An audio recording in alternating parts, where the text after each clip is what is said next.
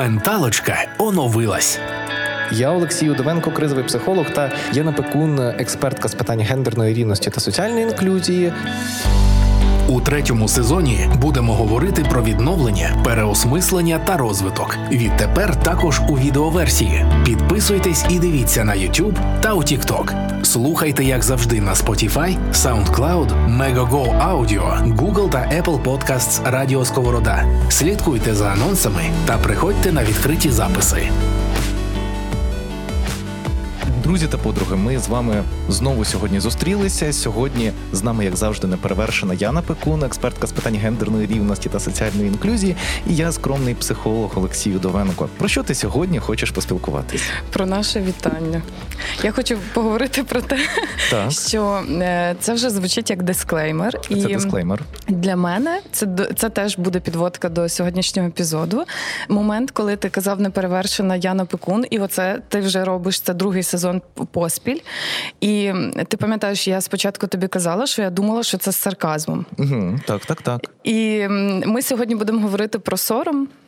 Е, і про відчуття провини, і про соціальні емоції. і Спробуємо їх е, зрозуміти, де межа між нашими власними емоціями і тим, де починаються ці соціальні емоції, чим вони подібні, і чим вони відмінні, якщо відмінні. Е, і для мене оце відчуття таке, знаєш. Ем, Оцінювання твоєї фрази крізь призму мого власного сприйняття, воно ж теж було про мої якісь внутрішні комплекси, або uh страхи, або сумніви в собі. Це теж якийсь такий синдром самозванки своєрідний. Знаєш, бо ти так гучно кажеш, неперевершена Яна Пекун, експертка з гендерної рівності. Я така просто все менше і менше на це цьому, про мене, на цьому стільці. Я така, та ні, Боже, просто скажи Яна Пекун і все. Але е, ми з тобою про це поговорили. uh Я сказала, що мені трохи дискомфортно, бо так звучить, наче. Е, наче ну такий синдром Наполеона. uh Ну, знаєш, оце я знаю цю паралель, яка зараз виникла у людей, але я не буду туди йти. Я не продовжуватиму. Власне, і і коли ми з тобою поговорили, ти сказав: я дійсно так думаю. Я так думаю. Я так думаю, що я скромний психолог, е, а ти не перевершена. І я так. така, Боже, людина так думає. А я собі вже придумала цілу історію. І це було якраз в другому сезоні. Е, і після цього я мала трохи роботи над дослідженням. Того, чому ми сприймаємо щось так, як ми сприймаємо, хоча це не завжди може бути про реальність. І це соціальні... про наше сприйняття. Так, і соціальні емоції це теж десь дуже близько про це. Тому от е, така підводка від мене якраз про це. Це було глибоко і це було про досвід. Я згадав, от ти згадала з приводу представлення, є блогер, е, який от має псевдонім геній. І так. спочатку мені було дивно чути дисклеймер на початку. Це просто в тему. Це не реклама, ну це звичайний класний. Це прикольний блогер, але це ну звичайний блогер. Тобто класний, але не такий класний, як Як подкаст Менталочка на радіо Сковорода. Okay. Ну це просто до того, що мене зачепив саме псевдонім, і він завжди на початку каже: «Е, мене звати там геній, е, зараз буде геніально. І uh мені спочатку це так якось ну не знаю, якось нескромно. Ага. А потім я зрозумів, а чому він має бути скромним? Чому він не може сказати, що зараз буде геніально, якщо йому дійсно подобається те, що він робить. І це прикольно, це лягло в голову. І насправді в цьому щось є. В цьому дійсно щось є. Ем, У мене до тебе є запитання. Це просто. У угу. мене до тебе є запитання. Це цікаво, теж я подумала про це. Ем... Так, люблю твої запитання. Прошу. Що таке вірніше так, звідки, на твій погляд, береться відчуття сорому? Е, Я думаю, що це про наші внутрішні якісь норми мораль, цінності, правила, які у нас формуються в якомусь віці, можливо, ранньому якісь, якісь уже в більш зрілому, дорослому, там не знаю, коли людина стає доросліша. Е, і ми ж живемо в соціумі, ми істоти соціальні, і для того, щоб жити в соціумі, ми маємо жити за правилами. mm Системи функціонують за правилами. Для того, щоб війти в якусь систему, ти маєш знати правила або освоїти ці правила. Е, коли ти порушуєш правила, далі виникає якийсь процес. І оцей процес для мене дискомфортності такої, знаєш, від порушення якихось правил. Або ти сказав саме про сором, та бо mm соціальні емоції вони такі е, цікаві і такі різні.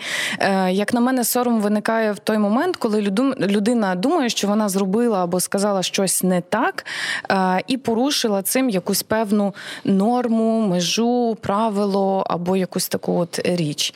Е, бо про відчуття провини то таке окремо. Воно мені вже проситься, але то окремо. Це окрема історія.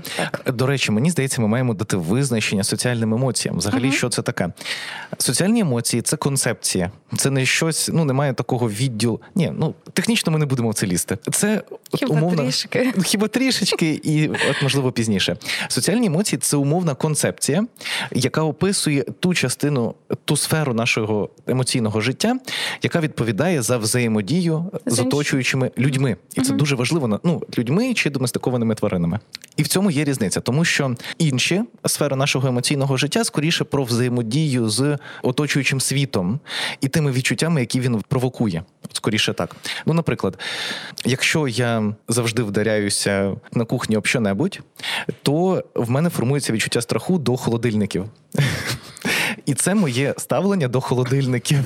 Пральні машини в нас вже були. І здається, в цьому ж місці. Це цікаво, що в тебе в тебе такі стосунки з побутовою технікою дуже глибокі. Я не знала. Знаєш, це. можливо, навіть це соціальні. Це дуже дивно, але це неймовірно. А знаєш, в чому штука? Ми так трішки може відхилимось. Штука в тому, що я постійно об щось б'юсь через свій е, рдух.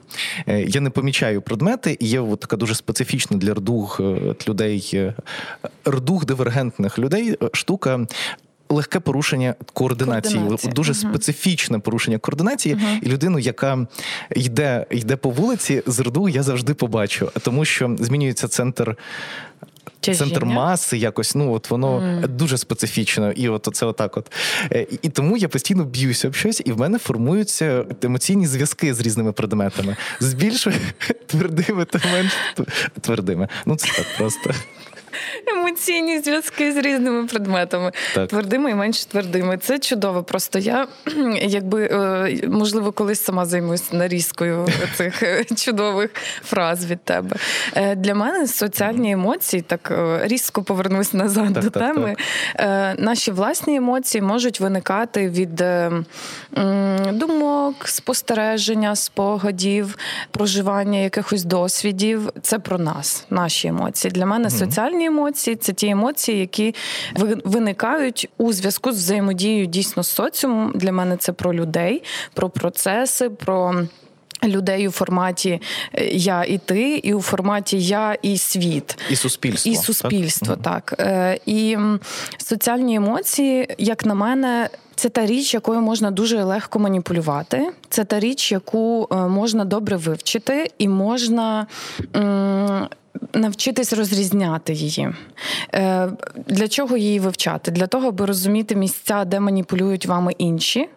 Е, або, ну, знову ж таки, бо ну, бо це легко зробити насправді. Mm. Якщо е, ми виховані чемними дітьми, а це ж була якби ціль така, знову ж повертаємося в Радянський Союз і тоталітарний режим виховати вигідних людей з втратою власного власної ідентичності, власного я, людей, які не можуть ідентифікувати свої емоції, значить ними легко можна керувати.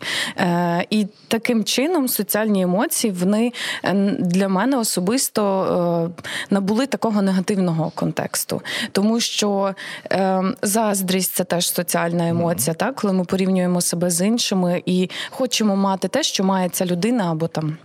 Е, не знаю, гру... або тварина чи що. Ну я не знаю, що можна uh-huh. заздрити дуже багато. Ну, чому в мене, можна. наприклад, є з предметами стосунку. Людина або компанія, uh-huh. або там не знаю. Uh-huh. Та, бо ну в тебе добре, в тебе окрема історія. Е, так е, я заздрю дивану інколи. Так, емпатія це теж соціальна емоція, коли ми у взаємодії з іншою людиною можемо відчувати, розуміти емоції цієї людини. Та і гнів буває іноді соціальним, якщо це у, у від відповідь та на якусь mm-hmm. взаємодію з людиною. Тому тут теж дуже так, наче треба знаєш, навчитись, по-перше, розмежовувати, які емоції можуть бути соціальними, і в якому е, контексті вони стають соціальними. Бо гнів це і, і наша власна емоція може бути, та відчуття. Дуже тонка крига. Е, Так, звісно, але знаєш, ну було б добре, наче зрозуміти оце от соціальні емоції і наші власні емоції. Тобто соціальні це ті, які про соціум я і соціум, і наші власні емоції це ті, які. Е, часто на них може не впливати соціум. Це наші особисті угу. переживання. Оце от перший поінт, який нам треба встановити. Тут важливо розібратись, як завжди. Угу загальний механізм насправді дещо відрізняється. Якщо ми говоримо про дефолтні реакції людини, наприклад, страх, е, відчуття радості, відчуття вдоволення, відчуття горя, це дефолтні закладені емоції, які регулюють. Нашу взаємодію зі світом. Здебільшого дитина не настільки складно їх сприймає. Це це починає формуватися у віці 3-7 років. Ну так більш-менш довершено, зрозуміло в дорослому форматі воно з'являється, але все ж таки це закладається. І в загальному будь-яка людина з цим зіштовхується. Інша річ це те, що от ми називаємо соціальними емоціями, суспільними емоціями. Є кілька гіпотез та теорій, як саме вони формуються, але що ми можемо сказати, що вони формуються нашим оточенням. Строго кажучи, можливо, технічно вони можуть бути не закладені. І я навіть маю приклад. Дуже прикольний приклад. Скажи. Є е, фільм, який називається Напевно, Боги зійшли з розуму. Е, ти чула? Чула, але точно не дивилась, точно подивлюсь, розказуй. Він дуже назва, класний. Назва чудова. Я його обожнюю. Е, це про аборигенів Танзанії. Е, вона е, цей фільм знятий власне вихідцем із цього племені. Вони не контакт, ну вони майже не контактні, тобто вони не спілкуються з оточуючим світом. І вся зав'язка цього фільму в тому, що вони зіштовхнулися з цивілізацією, е, з з, з пляшкою. Хтось е, хтось із туристів там ну впустив пляшку скляну, і виявилося, що вона суперфункціональна. А вони до того ніколи нічого свого не мали. І виявилось, що вона всім потрібна. Комусь потрібно, щоб там щось забити, комусь потрібно, щоб щось носити, хтось на ній грати намагається. І вони посварились. І от в початку фільму звучить така теза, що і вони були здивовані, тому що вони ніколи не відчували те, що звикли відчувати сучасні люди, відчуття сорому, uh адже в них ніколи не було власності. Ух, мене аж промурашило. Я обожнюю цей фільм. Моя думка в тому, що це може навіть і не сформуватись у нас. uh Оце дуже цікавий момент. Так від чого це залежить? Сформується це в нас чи ні? Від суспільства. А от від самої людини може щось залежати? Бо зрозуміло, якщо порівнювати, наприклад, uh мене і порівнювати мого брата, угу. наприклад. Те, що для мене може бути. Ем, Тим, що викличе в мене сором або відчуття провини, для нього буде абсолютно байдужим. uh Він просто скаже: ну, ти що? Це то байдуже, це не моя проблема. А як ти думаєш, ем, виросли в однаковому середовищі? Ну, дуже подібному. Наскільки подібному? От, ну мені е, складно чи... це описати, бо між нами різниця у 8 років. Та Хто можливо, старший? я я, звісно, це просто дуже дуже цікаво. Та але я веду до того, що ми дуже різні. Mm-hmm. Можливо, це не не досить там хороше порівняння, бо між нами є оцей геп е, Взагалі, віковий. Дуже хороше порівняння. Але якраз от сам факт того, що люди різні, і mm-hmm. і від чого залежить? Я хочу, щоб ти розказав, наче більше знаєш про цей контекст. Від того, що ти старша сестра. Угу. Це дуже важливо. Я колись ще в університеті робив курсову на цю тему, що старша дитина, е, що старша дитина в сім'ї здебільшого зіштовхується з вищим рівнем вимог від своїх батьків, в тому числі через відповідальність за меншу дитину. А отже, це слугує. Суперконтролю внутрішньому, ну от в людини формується така штука саме через те, що це старші діти, і там ну доволі високий відсоток був там.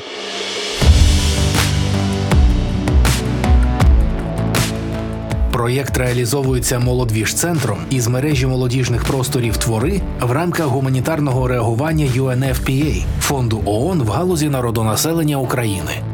Знаєш, чого я скривила? Чому? Бо в мене є ще старша сестра. Ну, в неї на може 4, бути ще. на 4 роки старша за мене, угу. і в неї немає цих відчуттів. Тобто, угу. те, що ми з нею проговорюємо, е, по відчуттях завжди я була, наче старша в сім'ї, хоча я середня, е, дуже гіпервідповідальна, дуже чемна, дуже угу. намагалась зробити так, щоб всім було все добре. А моя сестра вона просто жила цей час своє нормальне життя. Ну вона не грала в цю гру, е, зробити так, щоб мама там з татом були задоволені. Знаєш, чи там вчитись в школі так, щоб всі тебе хвалили. Їй це не треба було. Вона вибрала дуже хороший спосіб, можливо, місцями привертання уваги, але вона жила яскраве, класне, насичене життя, е, і в неї точно не було цих відчуттів. Це те, що ми навіть говорили нещодавно. Я кажу, наскільки це цікаво, бо я стала дорослою і зіштовхнулася з тим, що довелося вже зізнавати собі, чому я відчувала це, чому мені було зручно так, а як насправді, а яка я насправді, і це мій шлях. Та Для неї е, там вона сказала, що вона прожила дуже яскраве життя, і зараз їй дуже спокійно, і вона така, знаєш, як їй класно. так нормально, врівноважено жити, собі жити своє спокійне, гарне життя. Ну, бачиш, е, дуже відмінно. очевидно, ви різні. То очевидно, що це дуже пов'язано взагалі. Е, які є концепції з цього приводу? В загальному найпростіше, найдоступніше до розуміння, і в принципі вона десь приблизно, як на мене, то працює. Це якраз психоаналітичний підхід до цього питання. Психоаналітика це про історію з Фройдом. Так, ми його в багатьох питаннях засуджуємо як от людину ну, доволі псих, старих. Психоаналіз це непогано, щоб просто Ні, я, я кажу не як людину його окремо, але і психоаналіз, та дуже багато хто хейтить. Тепер чого так? Але він був на часі. Ну зараз Бо зараз є психоаналітики. В нас е, працюють психоаналітики. Зрозуміло, mm-hmm. що вони консультують за протоколами там умовно. Так, коли якщо це ні, якщо це сервіс, ага. Е, де так. ти надаєш консультацію як е, першу кризову умовно, та психологічну консультацію то ти консультуєш за певним протоколом. Там психоаналізу не вийде в чат-боті зробити, знаєш. Але попри це, там в моїх психоаналітиків в команді у них є свої клієнти і клієнтки, і вони нормально консультують людей. Я ну не ходила просто сама до психоаналітиків, і тому може ти розкажеш, чому зараз їх так хейтять. Ну, це відхилення, але цікаве. Не їх, ну всі підходи рівні, якісь більш ефективні, якісь менш ефективні в різних конкретних ситуаціях.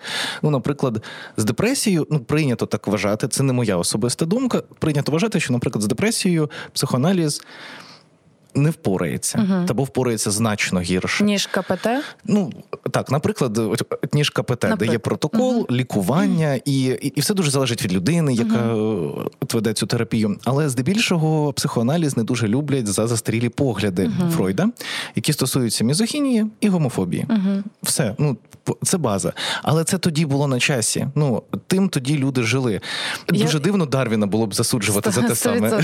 Я просто думаю, що його можна було якось якось модифікувати вже там його часом, модифікували, знаєш? наприклад, Лакан. От дуже сильно модифікували його концепції, і вони продовжують працювати в іншому вигляді.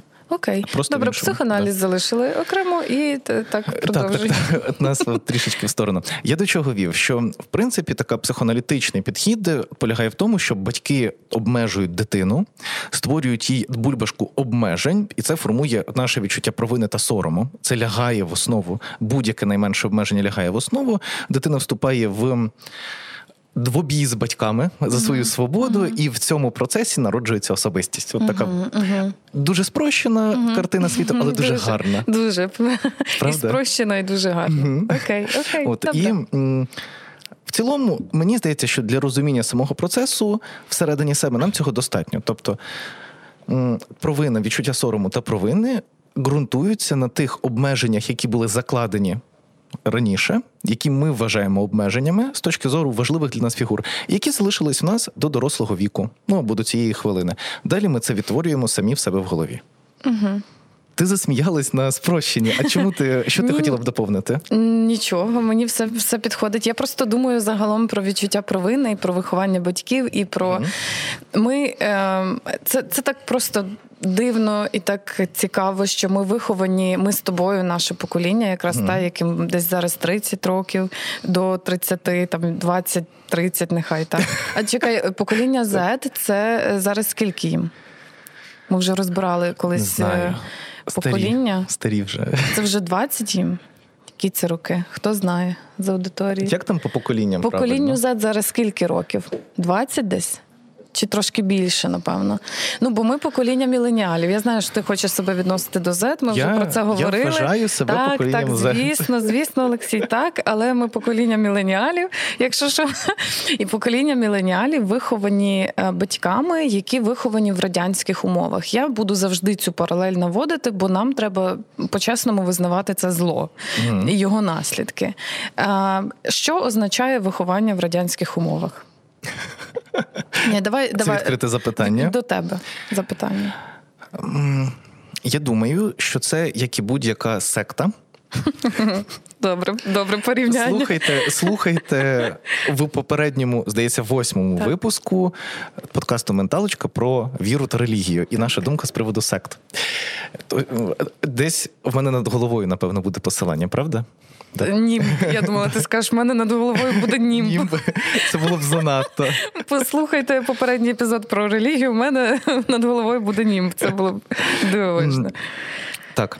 І як і будь-яка секта, ця секта накладала в масу обмежень, які е, взагалі-то за психоаналізом, наприклад, вони лягають в основу невротизації людини. Людина стає. ну, це взагалі тема для окремої розмови, що таке невротизація, як це працює. Але от ідея в чому? Така людина заковує себе неймовірну кількість меж угу. і, і обмежень. Рам, рамок так. Радянський Союз їх створював неймовірну кількість на будь-якому місці. І це було вигідно. Та це було вигідно для того, як і будь-які секції. Знову знову закриваємо. Та я починала з втрати власної ідентичності. Uh-huh. Я та і батьки, які е, виховувались в надмірній кількості обмежень, е, відсутності ресурсу матеріального, uh-huh. відсутності іноді часу для взаємодії з батьками. Тому що батьки постійно працювали. Та ти ж знаєш, що ці неможливості бути собою, говорити відкрито, е, всі секрети на кухні, та бо всюди стіни мають вуха.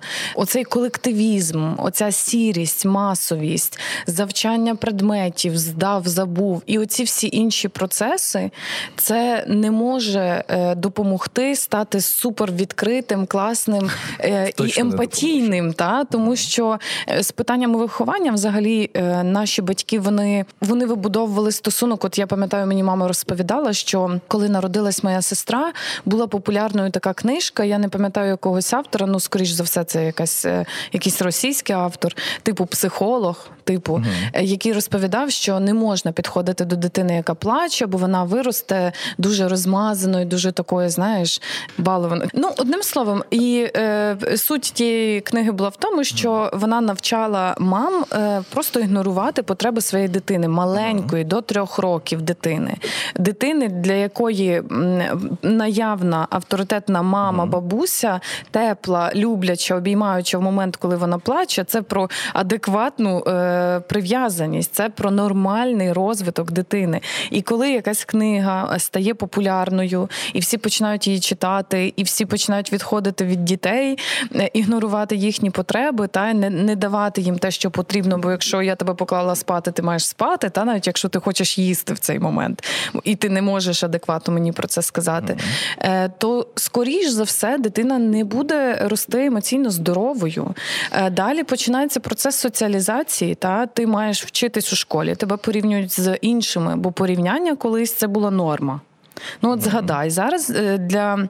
Е, нас, людей, які мають доступ до психології, до психотерапії, до взагалі знань е, про е, ментальне здоров'я. Ми знаємо, що порівнювати дитину це дорівнює демотивувати дитину, та Дуже часто. або принизити дитину, знецінити її потреби, знецінити її індивідуальність. Але тоді ми так не знали ну mm-hmm. покоління наших батьків. Тому порівняння будь-як твоя однокласниця, бо вона знає добру математику, для мене могло бути просто ну найгіршим, е, найпринизливішим, яким тільки було. Та? Бо я не знала математику, бо е, я знала щось інше дуже добре. І я намагалась компенсувати якісь речі тими речами. Хоча там я відчувала максимальний дискомфорт, страх, розгубленість, і через цей стрес не могла в принципі думати нормально. Mm-hmm. Тому що для дитини це це ненормальні умови. І от, власне, якщо повернутися до цього контексту виховання е, і контексту того, як наші батьки переносили, і як вони довго, е, от згадайте, оці всі. Підлітково-батьківські суперечки, конфлікти, коли я знаю, як я хочу, я скажу про це, та бо я бунтую, бо я намагаюся зараз виокремити оце своє я і зрозуміти, де оця межа між батьками, і трохи знецінити навіть оце авторитетних дорослих, бо це ж е, процес оце дзеркального природній, природній, так. так дзеркального такого порівняння з батьками. Це дуже цікаво. Але це теж спосіб почути думку батьків. Ну я ж старший, ти маєш мене слухати. Все, я сказала, що це так, значить так. І от е, ті діти, які бунтують, я взагалі дуже люблю цих підлітків. Вони я така клас за мене, знаєш, наче побунтували, бо я не бунтувала. І мені дуже сумно від цього, бо я мала право на цей бунт, але я сама в нього в себе його забрала, бо не відчувала, наче я можу бунтувати. Бо я би навіть за цей бунт відчувала б сором і відчуття провини таке, з яким я не могла б справитись. Менталочка подкаст про ментальне здоров'я молоді у час війни. Тут цікавий момент. Мені здається, ми маємо зазначити, що такі механізми вони ж закладені в якомусь сенсі, закладені як як функція адаптації до того, що відбувається. Е, і нормально, якщо, наприклад, там де-небудь в тій же пустелі, в які-небудь там місцеві жителі, і там є певні обмеження щодо. Куди можна ходити, куди не можна, ну тому що від цього залежить життя.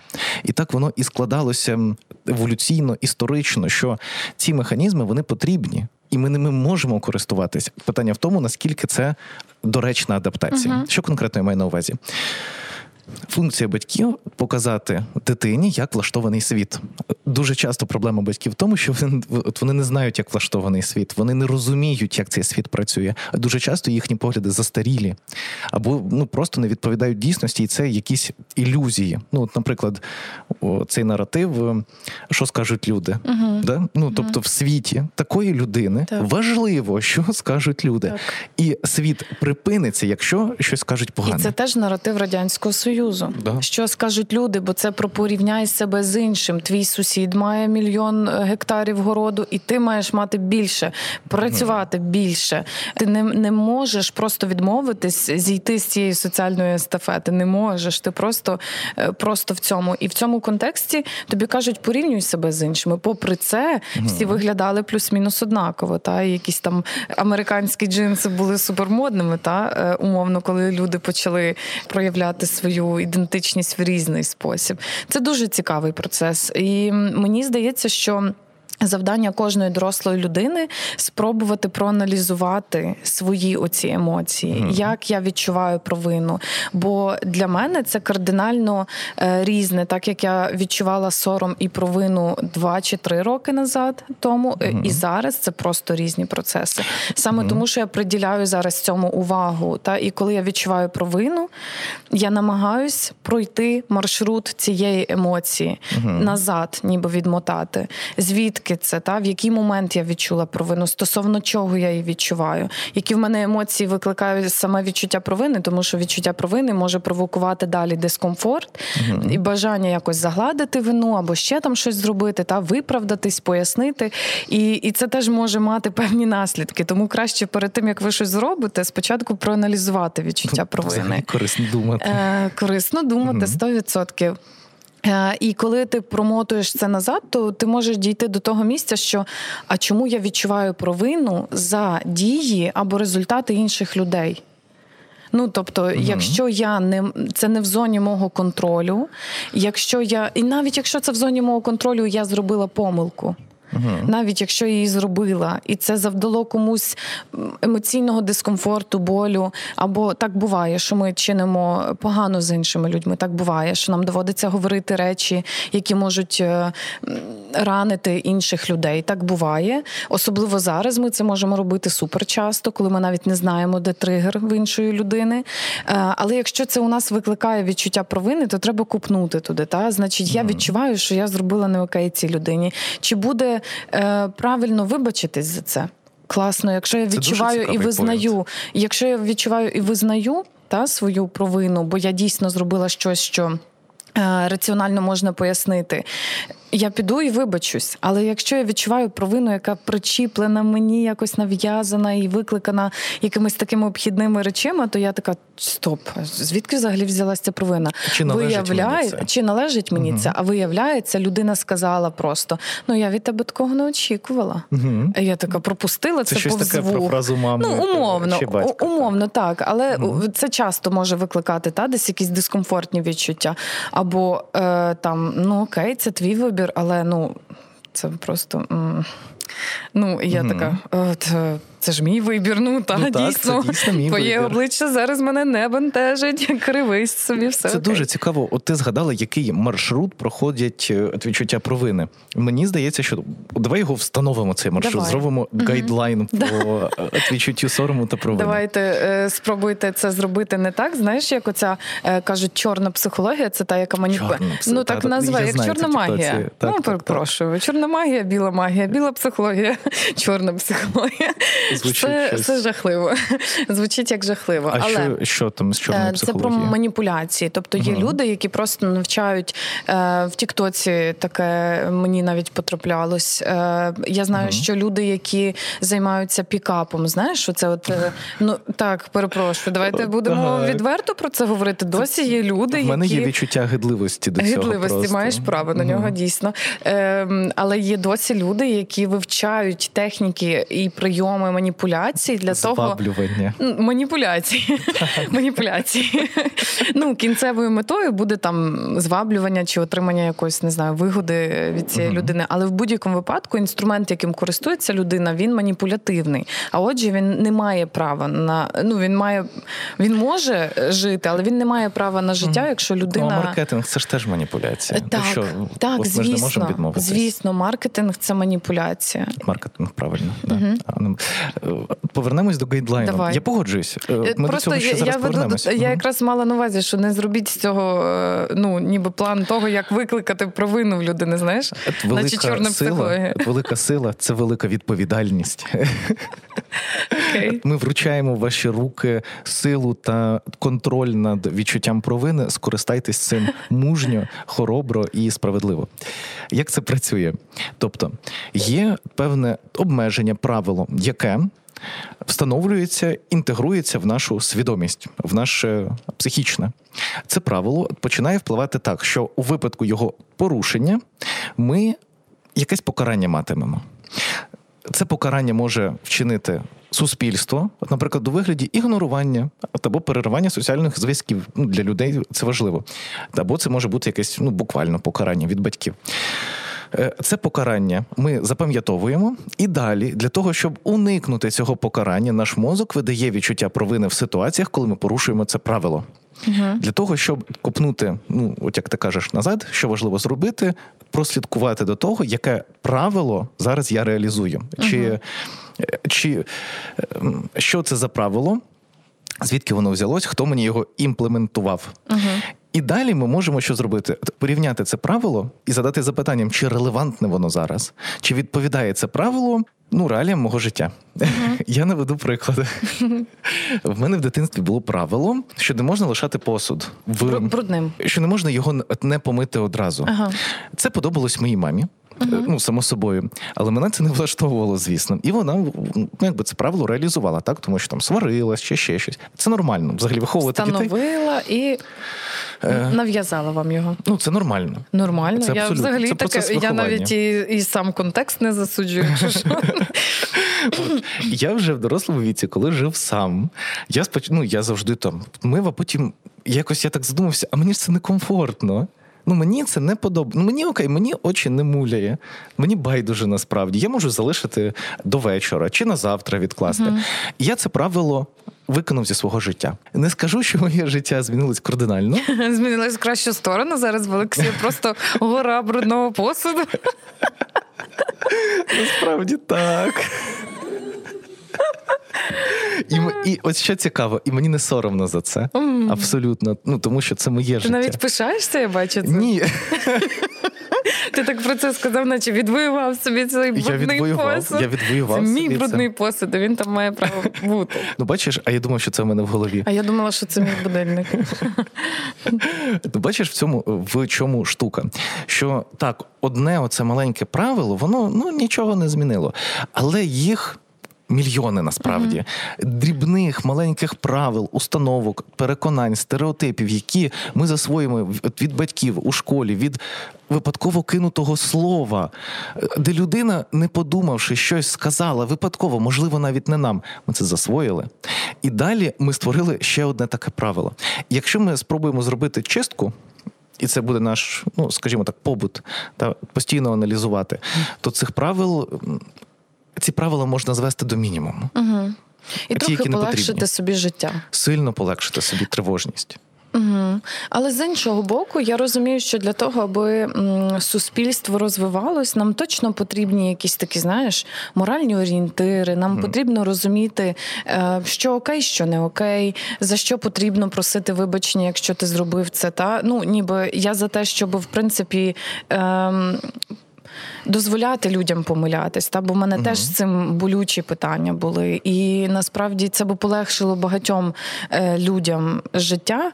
Але е, вибачатись це теж окей. Угу. Знаєш, бо зазвичай бувають люди, яким дуже важко вибачатись. От наче Я знаю, сказати, сказати вибач дійсно щиро або визнати свою провину просто визнати свою провину. Це наче сказати Я тебе кохаю. Це uh це теж так важко. Або я тебе люблю. Багато людей не можуть батькам сказати е, цю фразу. uh І і, і от ніби от є оці такі маркери, які нам показують, знаєш, ну от от там червона лінія, все от там може бути вразливо, там може бути боляче. І відчуття провини, і відчуття сорому іноді можуть нам допомагати зрозуміти, чи ми туди, чи не туди, бо ми істоти соціальні для екологічної взаємодії. Нам треба розуміти, що ми не можемо поводитися абияк. Ми в цьому соціумі не одні. Люди супер різні, з ними треба рахуватись. Це якраз про інклюзивність, та про те, що визнати що в цьому соціумі можуть бути дуже різні люди з різними потребами. Це вже оце перше визнання, та це вже шлях, великий крок до того, щоб зрозуміти, як це працює, бо прийняття не буде інакше. Та бо прийняти це вже наступний level. Мені подобається, що ти інтегрувала сюди. Е, я тобі більше історію скажу. про інклюзію. Я тобі більше скажу. Я інклюзію бачу дуже глобально в угу. контексті це того, дуже класна думка як, і доволі як глибока. може взаємодіяти для форми взаємодії суспільства суспільства е, інклюзивної такої. Е, нам необхідно навчитись асертивно захищати свої межі. Чому асертивно? Бо при захисті своїх меж не порушувати межі інших людей. Угу. Але для того, щоб бути асертивним, для того, щоб бути екологічним, нам треба для початку визнати, що в соціумі люди всі різні, і це не просто пусте слово, угу. це про реальних людей, які мають реальні соціальні досвіди, потреби, фізичні можливості, інтелектуальні можливості соціальні можливості і так далі. І це, І це дуже цікаво вивчати от з такої глобальнішої позиції.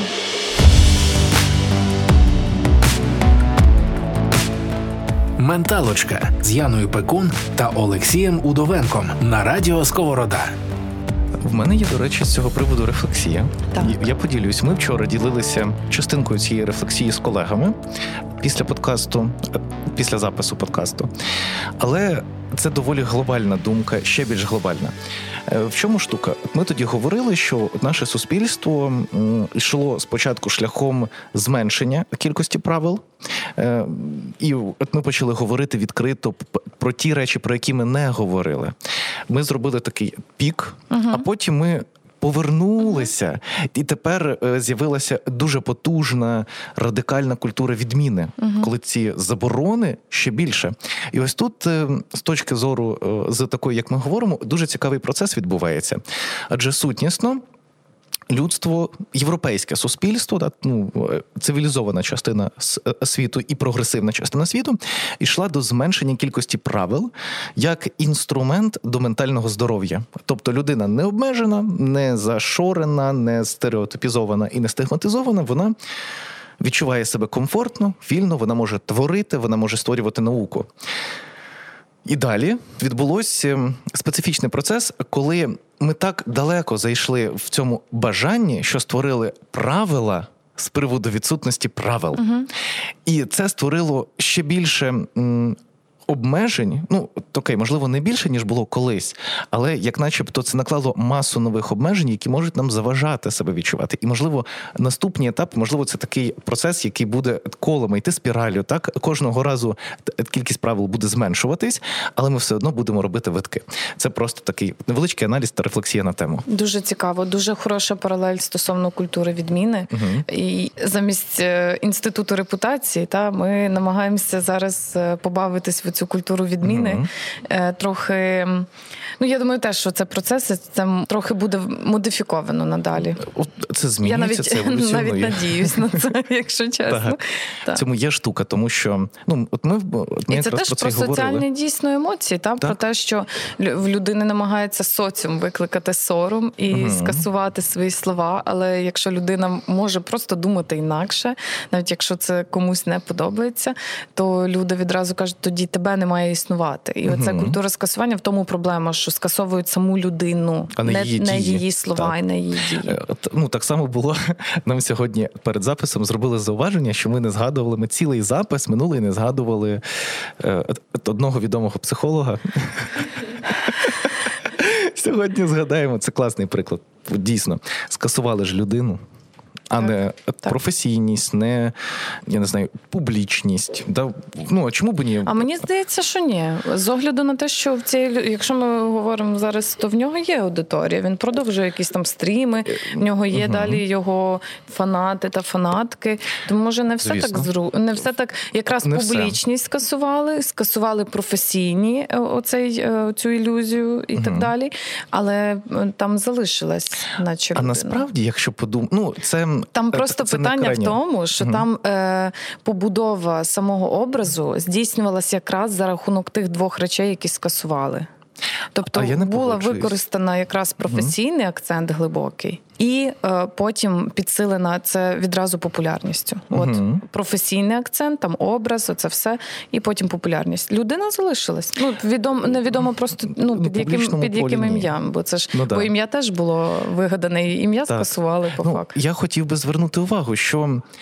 Так, були запитання в суспільства були запитання, але незначні щодо щодо професійності. Ну насправді, тому що там є нормальні думки, там є дуже мудрі КПТшні думки, там є загальнопсихологічні виклади, дослідження. І з цієї точки зору не все було ок. Я пам'ятаю, що там якихось. Я не дивився, чесно, я так і не подивився там цілий випуск, я тільки нарізочки бачив. Але ну так, там якісь виклади були мізогінні, наприклад, чи гомофобні, я вже не пам'ятаю. Але ж скасували професійність, яка насправді була своєрідна штука. Та чому була? Якраз же скасували відсутність дипломів. Розумієш? Ну, але ж якийсь там є. Не якийсь там. Ні, взагалі немає. Ну, от там, оце от треба спочатку розібратись, розумієш, щоб. Ну, я пам'ятаю, говорити. що там тільки один був. Е, Просто публічна дефолтний. апеляція, публічні слова, які угу. були озвучені, вони не були правдивими, вони ось, не відповідали ось про дійсності. Це мова. Угу. І коли почали досліджувати, то виявилося, що там і немає нічого. Тобто, угу. ще в процесі здобуття, але називали вже себе кандидатом, там умовно. Та? Це це процес, який треба захистити, щоб перепрошую себе так назвати. У мене да? тут коліжанка, просто яка мучить PhD, е, е, ну мучить, бо це складний процес це довго, науковий. Це І... Добре, насправді нас занесло в сторону. Ем, Може, ми це і виріжемо. Ми не знаємо ще. Ну, кусочок Думаєш? про психолога. Ну, дійсно, дуже вже багато слави. Да? Ну, ну добре, все, добре, добре, добре. Ем, Мені здається, що перед запитаннячками і по плану, і на моє глибоке переконання, ми маємо сказати про те, що робити якщо відчуття провини долає uh в суспільних. Ем, ситуаціях, так там, коли людина відчуває сором за себе, відчуває провину, якщо вона щось чи вона щось не те сказала. Тебе є якісь лайфгаки на цю тему? Що робити, якщо ви відчуваєте сором? Так, за себе. Ну е, так, добре. У мене просто багато різних. Я я не готувала mm. для вас якихось. Я тоді розкажу про те, як я з цим працюю. Я не знаю, чи це релевантно. Е, Щоразу, коли я відчуваю сором, тепер я себе дуже конкретно ловлю в момент, коли я його починаю відчувати. Mm. Бо одна історія відчувати сором язливість, інша mm. історія відчувати сором. Бо іноді я можу відчувати сором язливість через те, що обставини, які там, наприклад, типу як незвичні незвичні? Наприклад, незвичні угу. обставини, коли до мене е, в неочікуваний момент з'являється велика кількість уваги. Угу. І я можу для того, щоб адаптуватись до цієї уваги, взяти себе в руки. Перші там кілька хвилин я відчуваю сором'язливість. Це нормально. Угу. Це нормально, бо це незвичні умови, які конфуз такий. Знаєш, вони вибивають тебе, це наче я так, розумію. це природньо. Але коли я відчуваю сором, мені треба копати до того, звідки він з'явився і чи не нав'язаний він кимось. Якщо я це собі. Е- якщо я розумію, що це об'єктивна причина для mm. того, щоб я відчувала сором, бо я порушила щось реальне, а не нав'язане зовні, я вибачаюсь. Mm. Для мене це теж не було просто. Але якщо я дійсно визнаю свою провину, що я винна тут, та бо ми помиляємось усі. Якщо мені важливо сказати людині про це, бо якщо я вже відчуваю сором, значить я маю сказати: вибач, я відчуваю сором за те, що я сказала. Я так mm. не думаю, це були емоції або там ще щось умовно. Та? Але буває таке, що. Цей сором може бути не мій. Е, і тоді я кажу собі: о, ну дуже приємно, супер, ти не маєш соромитись. Це природньо, наприклад, та? або це якийсь е, нав'язаний зовнішній стереотип, ти йому не маєш відповідати. Я тільки від себе так закину е, в це в цю класну схемку, та? що фактично зрозуміти, що ми відчуваємо, прослідкувати шлях до першої причини, першого джерела, угу. і поставити це перше джерело під сумнів. Чи погоджуюся з цим, чи це критичне чи мислення це для соціальних емоцій. Абсолютно довідничок такий вам так. в цьому епізоді розробили. Е, відчуття провини. Давай останній останній такий якийсь меседж про відчуття провини угу. поговорити. Що робити з відчуттям провини? Все те саме. Я би теж казала, що це абсолютно релевантний механізм. Це для... механізм, який стосується всіх наших відчуттів, угу. Насправді. Просто є прийнятні і приємні, типу емпатія, якщо там угу. вас не накриває і ви вмієте нею користуватись, то це ще окей. Та? Або радість е, за іншу, або за якусь суспільну переживання. Знаєш, радісне за взаємодію. Там Успіх подкасту Менталочка. Там хтось написав коментар, що йому це важливо, і ми відчуваємо цю таку колективну радість всією mm. великою командою. Е, то, то це приємна соціальна така емоція, наче та, яка викликана. Е, ну і кожен і кожна з нас там ловить свої якісь інсайти з того всього. Це мій внесок в цьому, мій в цьому круто. Але відчуття провини неприємне. Воно Дискомфортне. Є момент. Мені здається, нам би виділити окремий випуск на відчуття емпатії, співвідчуття, коли ми включаємось в життя іншої людини. Там же можна про кордони, і там же можна про гуманізм та гуманність. Mm, супер. Але це такі це, окремий це масивні випуск, теми. Дійсно, просто дуже дуже. Це mm-hmm. щось таке перегукується мені з другим сезоном нашим. Ми там говорили багато про такий, ем, ну такий глобальніший контекст mm-hmm. того, як подивитись на це більш ретроспективно. Я е, мені здається, що ми чудово розібрали якраз е, контекст соціальних емоцій е, і того, як можна помітити їх в який момент, як їх відділити від себе. Пишіть нам в коментарях, друзі та подруги, як вам цей епізод і про що було б цікаво послухати далі. Але неодмінно підписуйтесь на нас. Якщо ви нас слухаєте в аудіо е, форматі, то е, залишайте теж нам коментарі. Е, і до речі, час секретного слова.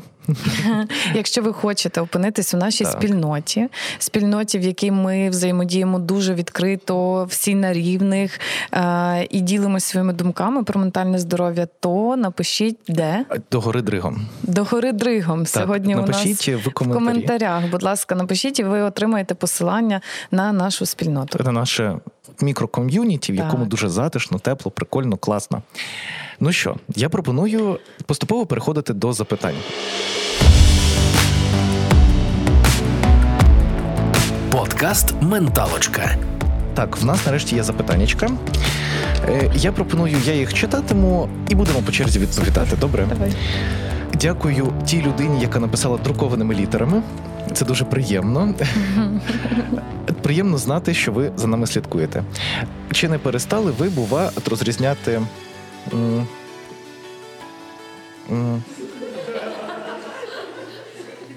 Пауза затягнулася. Так, рофл і правду. Рофл. Чи не перестали ви, бува, розрізняти рофл і правду? Mm, цікаве запитання. Я навіть не знаю, е, про що це. Ну, не зовсім Мені розумію, теж про що мені це. теж бракує трохи. Я розумію. Про що? Я зрозумів. До мене дійшло.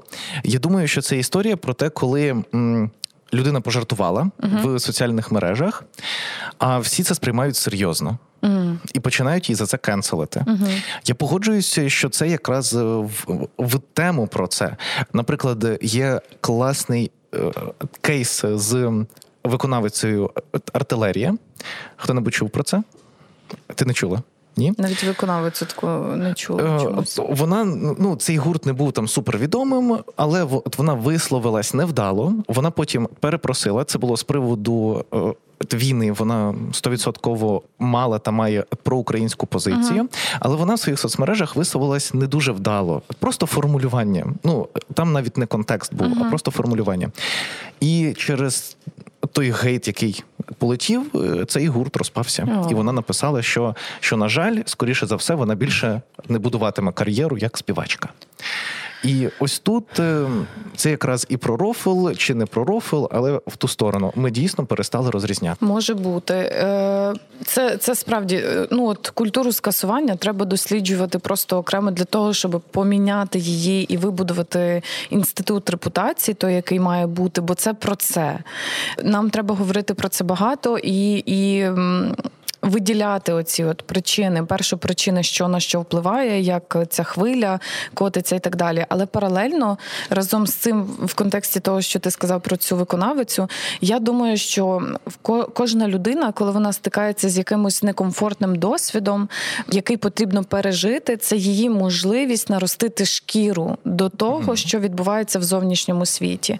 У мене було багато дискомфортних моментів в житті, які мені було дуже важко опрацювати, але я впевнена, що я сижу тут і говорю про е, ментальне здоров'я виключно тому, що я наростила шкіру. Ну це умовне таке і формулювання. Ти можеш зіштовхнутись. Я можу, я угу. можу ще раз, наприклад, опинитись в якійсь дискомфортній ситуації, відчути, відчути, наприклад, знаєш, публічний сором. Це теж така історія, угу. з якою я е, це в мій страх великий був відчуття публічного сорому, і паралельно, якби угу. в мене є бажання е, публічно нести свої думки. Тобто, це такі два е, два моменти, які вони суперечать один одному. Ти не так. можеш іти думки свої доносити, якщо ти постійно боїшся зіткнутися з публічним соромом. Але е, ну, для мене це такий хороший досвід. Я угу. мала кілька кейсів. Так, коли я з ним стикалась, і мені було дуже складно його опрацювати. І ще ж була історія. Uh-huh. Секунду, тут дуже цікаве запитання. Насправді наступне. Uh-huh. І ще один момент, е, що дійсно складно інколи відрізнити жарти. Жарти це тут сама по собі категорія, як історія з Меловіном, е, коли його запрошували. Це теж такі свіжі історії для моменту, коли ми це записуємо. Ну, відносно свіжі. Коли е, через жарти він вимушений був покинути сцену, і жарти це було на шоу коміків. Так, тобто такий формат. Ти знаєш. Uh-huh.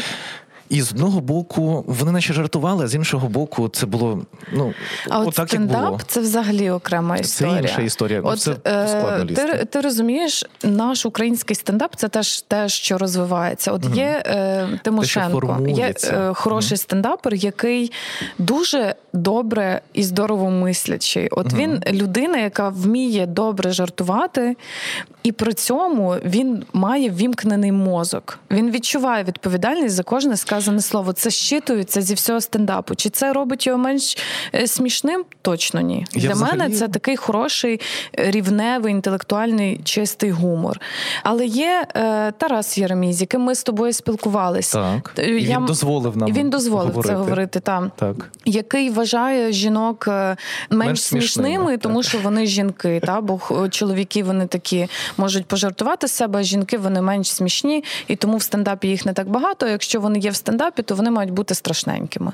Та? Бо їм треба говорити про свої комплекси. Так, він так і сказав. Так, якщо можна знайти. І для мене це просто було крапкою на на тому, що я перестала Якраз слухати його жарти. І, і був в історії з Меловіном. От, власне. І я про це кажу. Іноді за гонитвою, за таким низькосортним гумором ми можемо використовувати дійсно гарячі теми, чутливі теми, ті теми, які викликають емоцію, ті теми, які точно не залишають нас байдужими. І теж е, Тарас е, сказав про те, що він не відчуває відповідальності за те, що він говорить. Тобто він каже: Я просто жартую все. Типу, я жартую на різні теми. Чи є теми, на які ти не можеш жартувати? Ну, можливо, там не знаю, і то там смерть чи щось таке він сказав. Е, і то не факт. Одним так. словом, всі люди це про відповідальність про відчуття відповідальності, яку е, ти маєш мати, коли ти йдеш і говориш якісь речі. І отут от завжди така тонка межа е, між відповідальністю за сказане, та тобто ти розумієш, що все сказане тобою можуть сприйняти як правду в будь-який момент. Угу. І і, і можуть і все, вирізати. Так, можуть вирізати і нарізати, і спровокувати тебе, і дискредитувати якісь там тобою сказані слова. Цей ризик буде завжди у людей, які мають публічність. А в епоху соціальних мереж ми всі стаємо е, під ризик. Всі оцього. мають публічність. Абсолютно якусь точно. невеличку. Нас занесло. Яну, нам Всі... треба зупинятися. Ні. Бунтую сьогодні. Добре.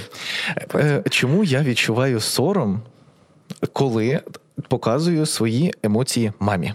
Uh-huh. А я маю дуже коротку uh-huh. і дуже просту відповідь, uh-huh. тому що вас за ваші емоції ваша мама засуджувала або карала. Покарання бувають різні. Це може бути буквально покарання, а це може бути ігнорування. Mm-hmm. Ігнорування це теж покарання. Ігнорування одне з найстрашніших покарань. Одне з для найстрашніших. Дитини. Так тому нічого дивного з'являється з'являється перечуття, що вас засудять, з'являється сором. Mm-hmm. Тримай. Це тобі. От ми сьогодні будемо передавати їх. Боже, чому так далеко? Я не знаю. Що робити, коли постійно згадуєш якусь незначну насправді ситуацію, коли сказав щось не те, і тепер навіть з м, плином часу відчуваєш сором за себе? Треба вернутися в ту ситуацію, значить вона не закрита. От це якраз історія з моїм публічним відчуттям сорому.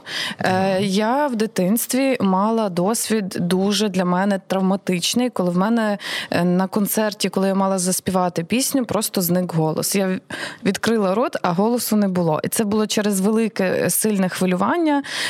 Зі мною була тільки моя вчителька. Це дуже травматично. Це було неймовірно травматично. Переді мною був зал, який в моїй голові, хоч цей зал у, у місті Костополі геть зовсім не такий вже й великий, коли я його бачу зараз. В моїй голові маленької Яночки це був просто палац Україна. Розумієш, це було так багато людей, і я, я не пам'ятаю, я була невидима для себе. Я хотіла провалитись крізь землю я не могла навіть порухатись. Це мене настільки заблокувало. До мене просто вийшла і забрала е, моя вчителька. І для мене кожного разу тепер виходити на якусь аудиторію це такий легесенький оцей флешбек. Але я опрацьовувала цей досвід за методом EMDR. Що логічно, так. це дуже хороший, і дуже він добре мені допоміг. Тому, е, якщо ви ну можливо щось чули про це, я раджу піти в психологію, ну, в терапію саме з цим кейсом, угу. опрацювати його, і мені ну мені це прям дуже допомогло. Давай spell по буквам E M D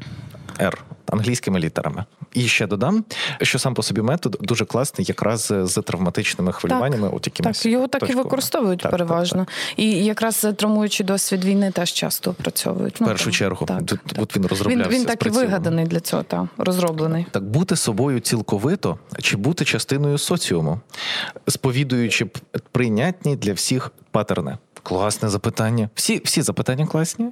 Але просто це дуже це мені класно. до сердечка. Це мені до сердечка. Просто е, я від себе відповім, так. що, на мій погляд, ми можемо зайняти комфортну для себе позицію. Наприклад, мені не завжди комфортно займати конформістську позицію, тобто погоджуватися з тим, що відбувається. Я себе легко і природньо почуваю в, в свого роду контркультурі. Інколи, mm-hmm. не у всьому, але інколи. Для мене це притаманно, мені в цьому комфортно, мені класно, і тому я так роблю. Mm-hmm. Якщо вам це теж класно, супер. Якщо вам це не близько, не потрібно, для чого себе мучити? Клас, не маю що додати. Супер. Давай далі. Так. Як тісно сором переплітається зі страхом в соціумі? Ну, треба розбирати. Мені здається, що треба брати якісь.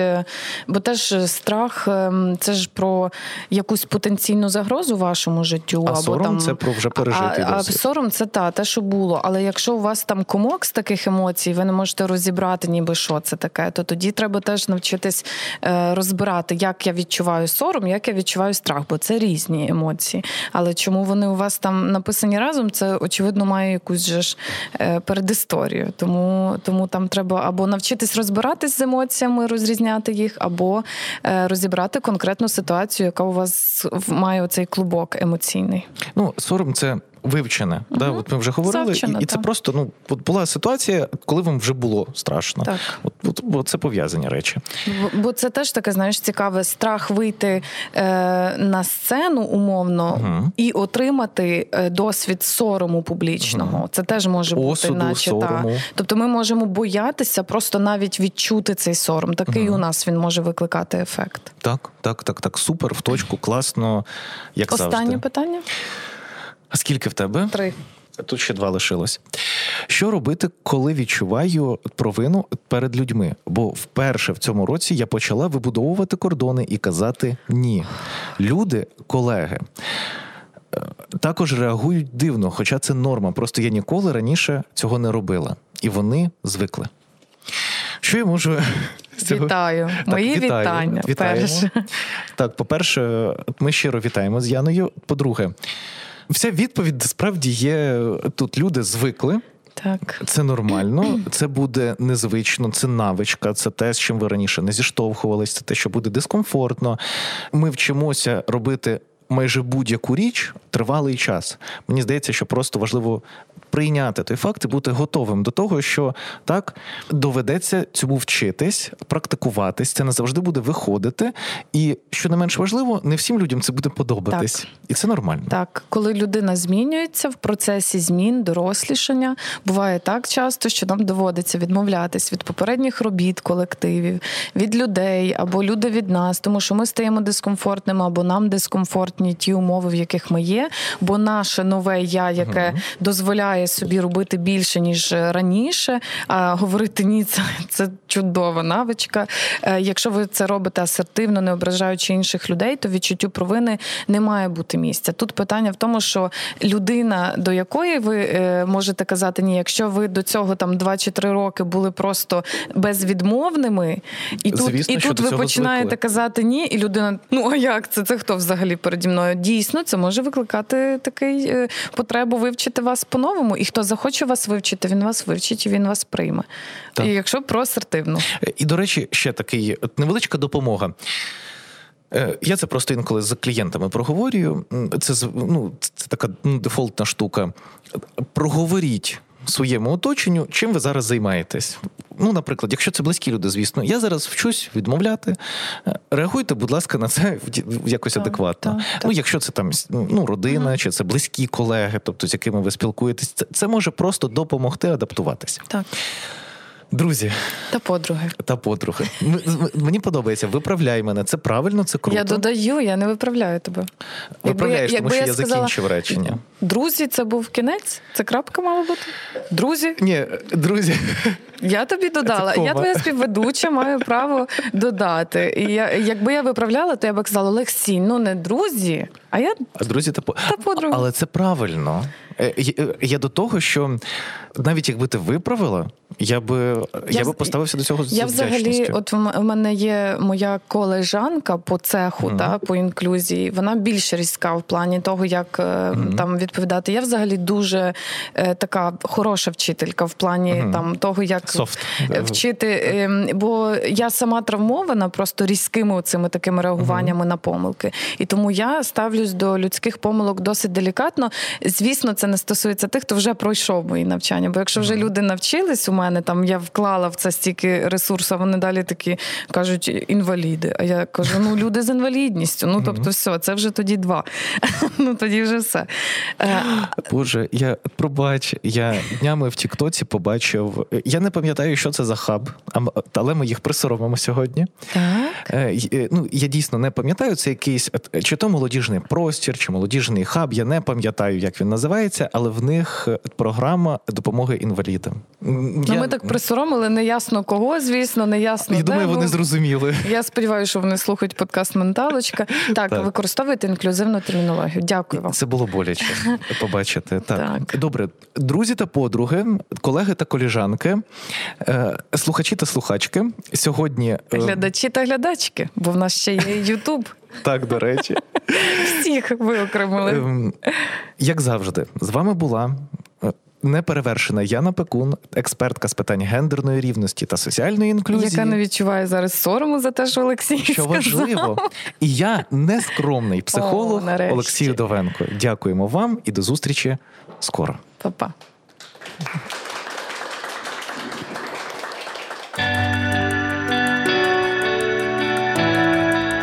Менталочка оновилась. Я Олексій Удовенко, кризовий психолог та Яна Пекун, експертка з питань гендерної рівності та соціальної інклюзії. У третьому сезоні будемо говорити про відновлення, переосмислення та розвиток. Відтепер також у відеоверсії. Підписуйтесь і дивіться на YouTube та у TikTok. Слухайте, як завжди, на Spotify, SoundCloud, Megogo Audio, Google та Apple Podcasts Радіо Сковорода. Слідкуйте за анонсами та приходьте на відкриті записи.